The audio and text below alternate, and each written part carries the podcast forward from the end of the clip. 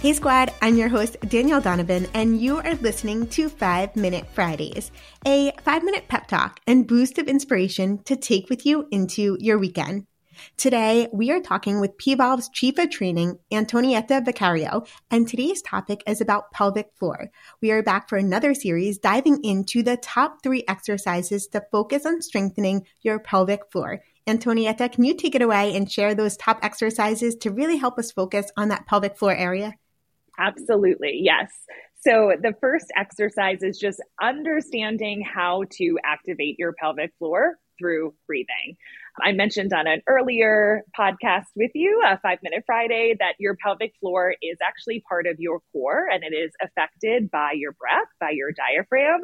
So, everybody, even if they're listening and driving in their car, we can do this all together. But your diaphragm sits at the top of your trunk, right? Right underneath the lungs. And then you have your pelvic floor at the base of your pelvis.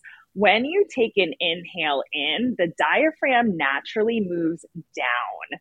And that allows for our pelvic floor to widen and to release. As we exhale, the diaphragm naturally moves up and our pelvic floor actually lifts, right? And this is happening without us even needing to think about it. If the pelvic floor is healthy, that's happening all day, every day as we're breathing.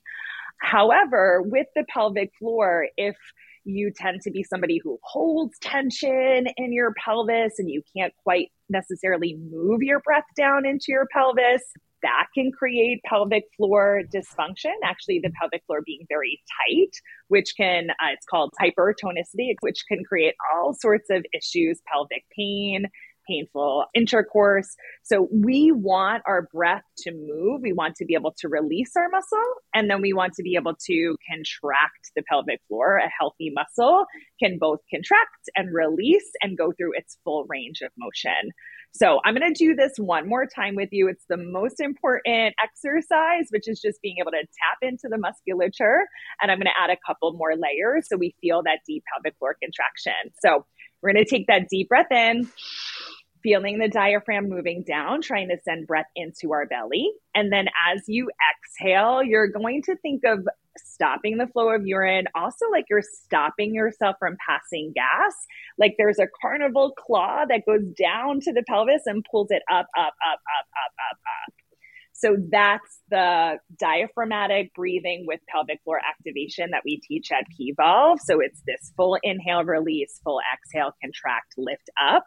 And I think a lot of times Kegels are often taught as just stopping the flow of urine. And that's only one aspect of a pelvic floor contraction. We want to close vaginally, rectally, and draw in and up. So it's a little bit more complicated than just thinking stopping the flow of urine. Um, and again, I can't stress enough the importance of letting go, right? So um, not too tight, not too loose, but finding that functional muscle where you can go through its full range of motion. So that's one exercise, probably the most complex. Um, and I think sometimes people think exercise, I need to hit it hard. But mm-hmm. if you don't have that coordination set um, with the pelvic floor, you can't integrate it into other exercises well, right? The second one that I would say is doing something like a child's pose to either a modified plank or like a bent knee downward dog to a plank. Because again, you're going to get that full range of motion through the pelvic floor. So as you inhale back into your child's pose, you think of spreading and releasing your sits bones, sending breath into the pelvic floor, letting it widen and open. And then as you exhale, you can find a real sense of hugging in and up that you're using your core, you're using your pelvic floor, you're integrating your abdominals and your back muscles to find a very strong, supportive posture, whether that's modified plank or plank.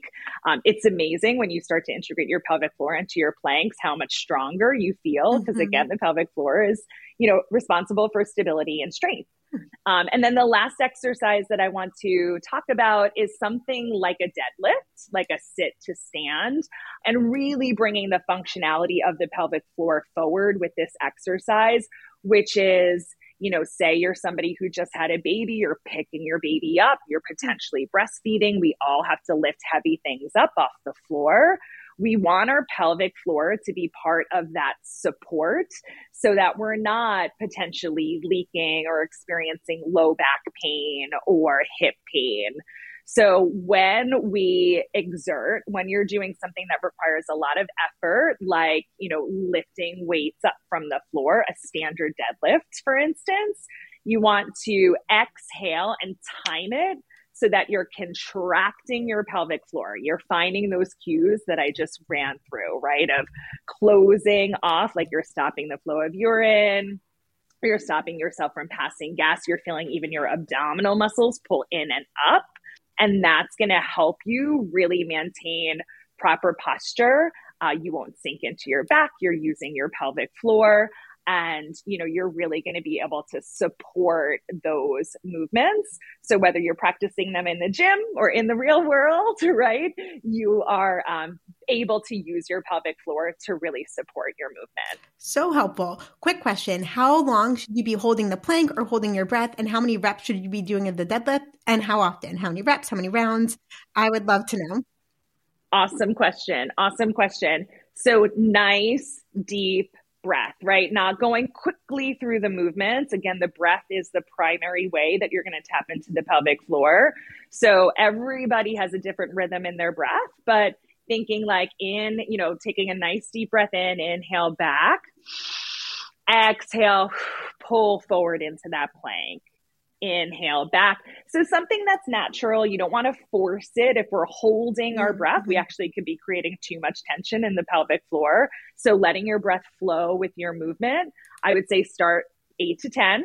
Um, let your breath be your guide in terms of the timing, eight to 10 of each exercise. And then, as always, you know, you can work up to doing about three sets of eight to 10. Um, and you'll be, you know, you'll be good to go. You'll definitely experience some strength in the pelvic floor. Amazing. And there you guys have it, Five Minute Fridays. Stay tuned for next week. We'll be talking with Antonietta about the importance of mind body connection when focusing on your strength and your strengthening your pelvic floor. Until next time, cheers and happy Friday. You can find me over at the squad underscore call on Instagram, and we'll link Antonietta's all her info in the show notes and PVolve's info in the show notes as well. Cheers and happy Friday.